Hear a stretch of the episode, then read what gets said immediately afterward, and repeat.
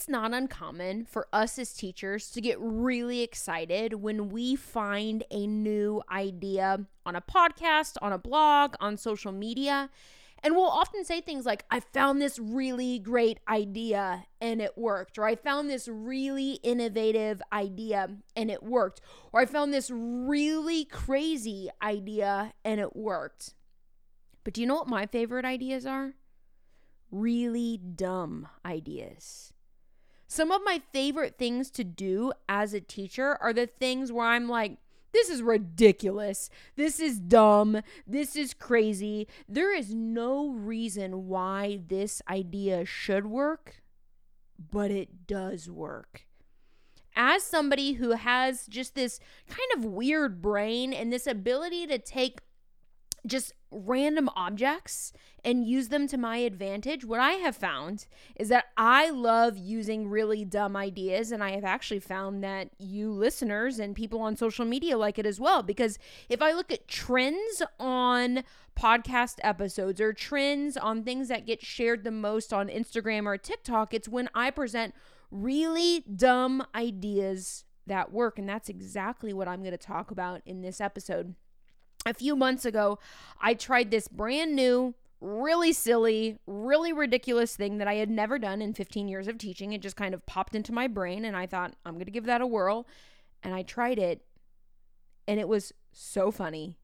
And the kids were laughing, and the kids were giggling, and the kids got really engaged. And I'm like, well, there it is. This is a game changing idea, and it is here to stay. And that's what we're going to unpack in this episode because this is a four part game changer series that I am leading this month. Last week, you heard all about how I use a dice to create dynamic conversations. And if you missed that episode, you're going to want to go back and listen. But this is part two, a completely unrelated idea but a totally good one at that. So, if you are here for some game changing strategies that take no time, no prep, no money, then you're in the right spot.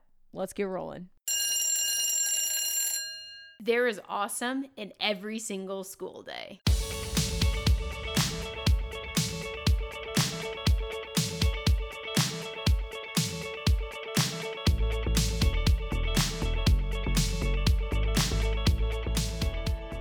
Here is the big question How can teachers like us, who love our job, love our students, and love being a part of education, celebrate awesome even more in our classrooms and learning communities?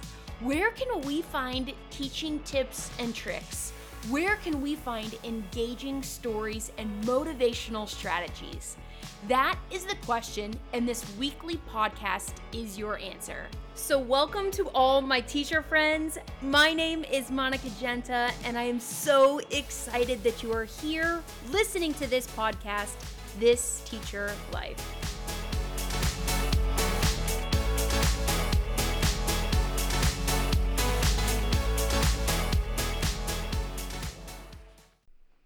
At your house, it is very likely that you have a drawer that is filled with random shit it's like if you don't know where the item goes, it goes in that drawer. Oftentimes we refer to this drawer as a junk drawer, and I think it is totally permissible. I think it is totally okay for you to have at least one of these drawers in your house. Some of you have a closet that is filled with random as well. And I have one of these actually in my classroom. I don't know if I would classify it as junk. I call it my teacher tool drawer. Some might look at it and be like, those aren't tools, Monica, those are toys. But it is a drawer filled with quirky, random things because as a teacher, I think quirky is cool.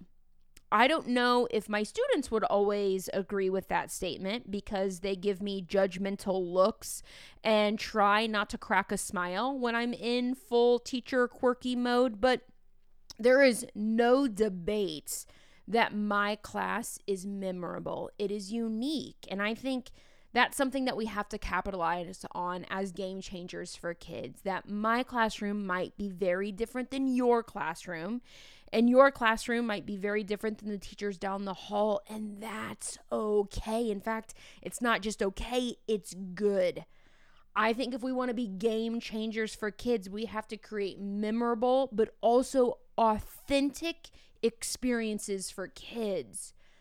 And that means that there's going to be a variety of teaching styles, a variety of teaching practices. And so, throughout this series, if you hear something that kind of works for you, figure out a way how it can fully work for you by tweaking it, by changing it, by remixing it just a little bit. Okay? So, the idea that I want to deliver is definitely quirky, it's definitely weird, and it actually has absolutely nothing to do with teaching. It's just me being like, I had this random idea and I tried it and it worked, so I'm just going to continue to try it. And it's creating a self checkout in your classroom. This has become very popular. It used to be that the Walmart was the only store that you could do self checkout. And for me, as a 90s kid who loved playing store, like I have fond, vivid memories of my sister and I playing store in the basement at my parents' house. And you would kind of go shopping around the toy room and one person would be the shopper and one person would be the checker. And i would always fight with my sister on who was going to shop and who was going to check because was it not every child's fantasy to be a full-time checker outer at a store?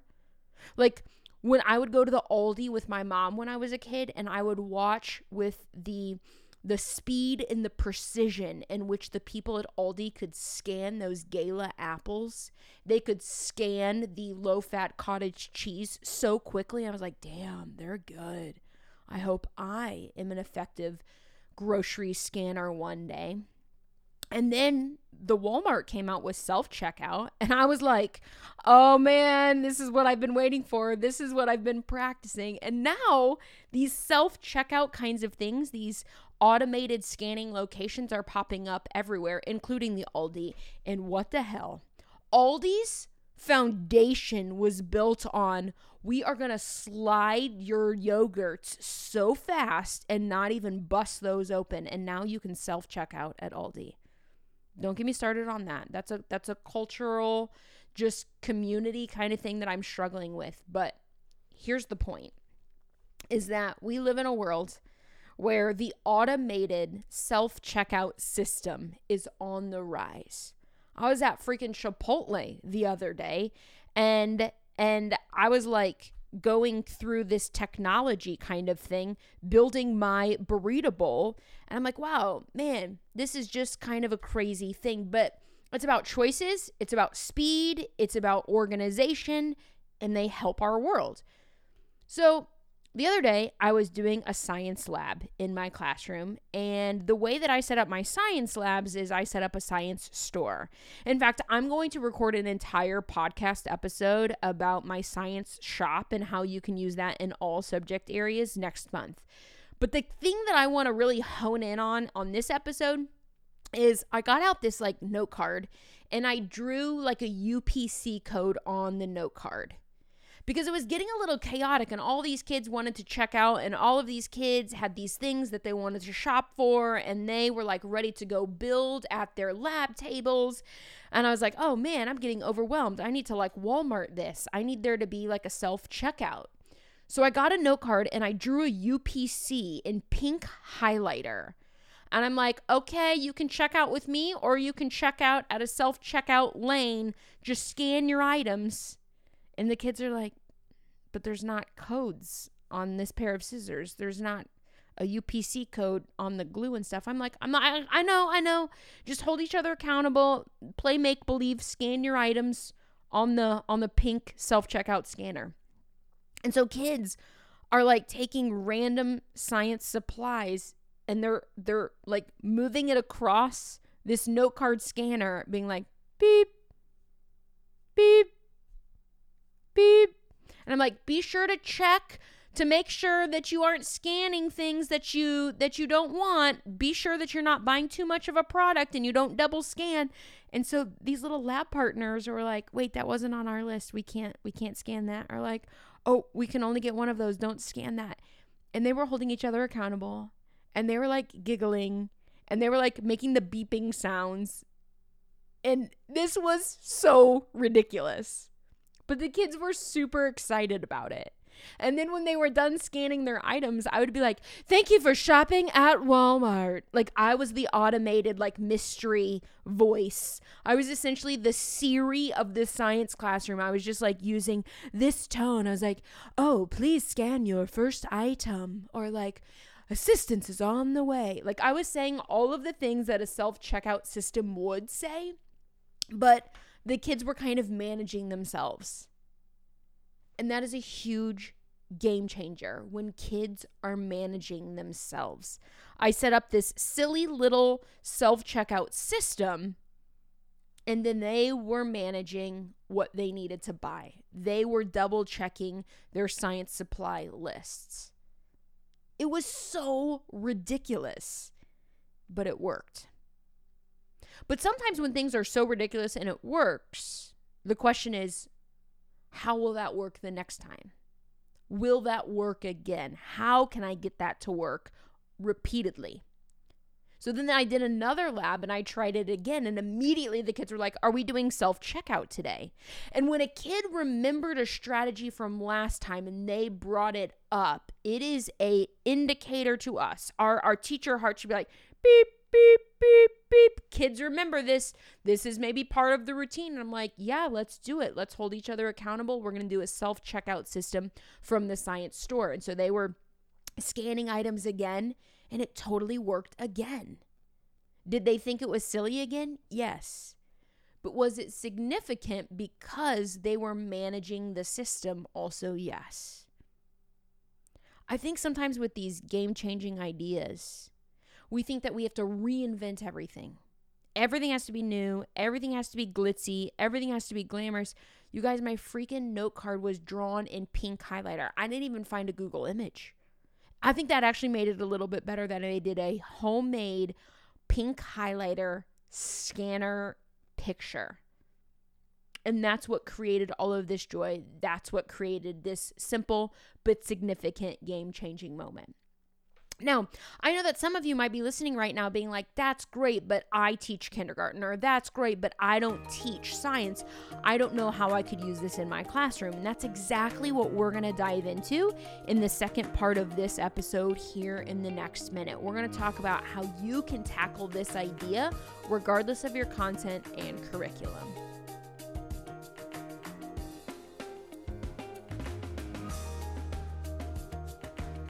This idea is really dumb, but I got great news. I got hundreds of dumb ideas. I got ways in how we can use a toy hot dog in our classroom.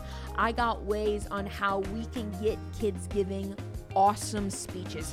I got ways on how we can use a hamburger phone in the classroom. I got ways on how we can take a creepy piece of fur and use it to our advantage for fun in the classroom.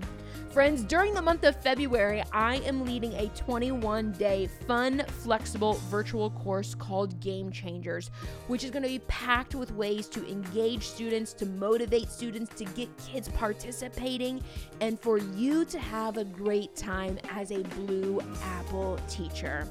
The Game Changers course is going to be filled with videos, discussion questions, live events, an engaging interactive workbook, and I am telling you, it is going to be a game changer for you in 2024.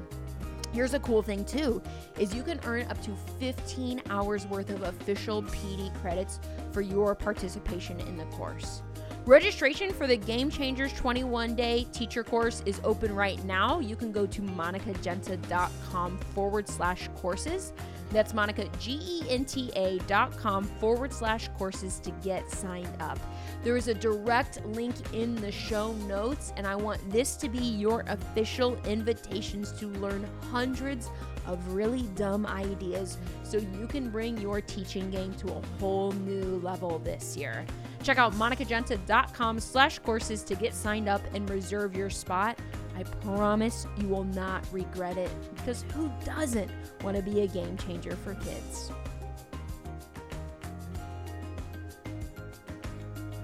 So, this scanning idea works really well in a science setting, but hypothetically, if I wasn't a science teacher, how would I use this strategy? Well, I think you could use it really well if your students are turning in assignments.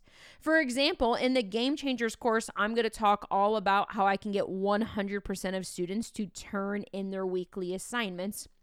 And all you have to do is sprint. But it might not be what you think it means, okay? But here's another idea. Let's say you've got kids turning in assignments on paper. What if instead of turning them into the turn in bin, they were scanning their items into the turn in bin? And maybe you were monitoring this too. Because there's nothing more annoying than when a kid turns in an assignment, but it's completely blank, or it's empty, or it's incomplete, or they slopped something down. So maybe when it's time for kids to turn in work, you set up the scanner and kids give it to you and you can just do a quick glance. I'm not saying grade it, we can't grade things that quickly, but what if you just did a quick glance over it and they could scan it in and if you said beep, you're accepting it. But if a kid comes across and takes their sheet of paper and you can see that they're missing like numbers four, five, and six, they try to scan it and there's no beep. And they try to scan it again and there's no beep and they try to just scan it again and you're not saying beep. You're the one saying it. But this time you're not saying. They're like, "What's going on?" I'm like, "I'm sorry. Your assignment's incomplete. You can rescan it in when it's finished." Right? You're just creating that little bit of accountability with the kid. Kids are also going to be motivated to want to turn in their assignments because it's just so silly. Like, you are a human being. You are a teacher who is standing in front of a drawn note card saying beep, beep, Thank you so much for shopping. Beep. Thanks for visiting the the classroom scanner. Beep. Oh my gosh, can't wait to grade this. Beep. Like it's just little positive reinforcements that has absolutely nothing to do with school. I'm actually having a moment right now because I'm like this is so dumb. I cannot believe I'm recording an episode about this. But you know if I'm recording an episode about it and it works because I'm laughing because I've actually done this with kids and it was super funny that they got so happy when they heard the beep and meant that I accepted their work. But the no beep means like, yeah, dude, you didn't fill out half the worksheet. You didn't do half the assignment. Try again. Okay. So that would be one way that I would use it. Um, I know a lot of you have like a classroom library system right? And so maybe kids are checking out picture books or novels from your classroom, but you don't have the official scanner system like the library would. And so maybe you are just having kids check out the library books using a fake scanner, okay? Maybe they are scanning in to your classroom by being on time. I know a lot of you are like, kids don't even show up on time for class, or kids are like lollygagging in the hallway or something. So, what if, as you were greeting kids at the door, you just held this ridiculous note card, and kid, as kids walked by, you're like, beep, thanks for being on time, beep, thanks for being on time, beep, so glad to have you, beep, love your smiling face, beep. And then you moved from the scanning area after the bell would ring, and like, oh, you didn't scan in on time I really wish you had been on time. I would have like given you that positive affirmation. I think that this is one of these really silly positive reinforcers because if you look at like being on time, positive reinforcement on that. Uh, turning in a complete assignment, they're getting a positive reinforcement on that. Using it as a science store, they're getting a positive reinforcement because they are holding themselves accountable. This is not punitive, this is just positive in simple yet strategic ways that we can reinforce good behaviors, that we can reinforce the appropriate expectation, those are all game changer teacher wins. I know that this is a really dumb idea. And I think sometimes there are groups of people that hear really dumb ideas and they're like, you need to just focus on the curriculum. I hear you. We should be focusing on the curriculum. But this takes no extra time.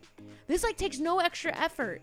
Because we put kids in a good space in a good motivated like learning area they are going to learn the content more. They are going to learn the curriculum more. Because i don't know about you but i would rather be in a space that builds me up and celebrates me than just your average like sit and get kind of classroom.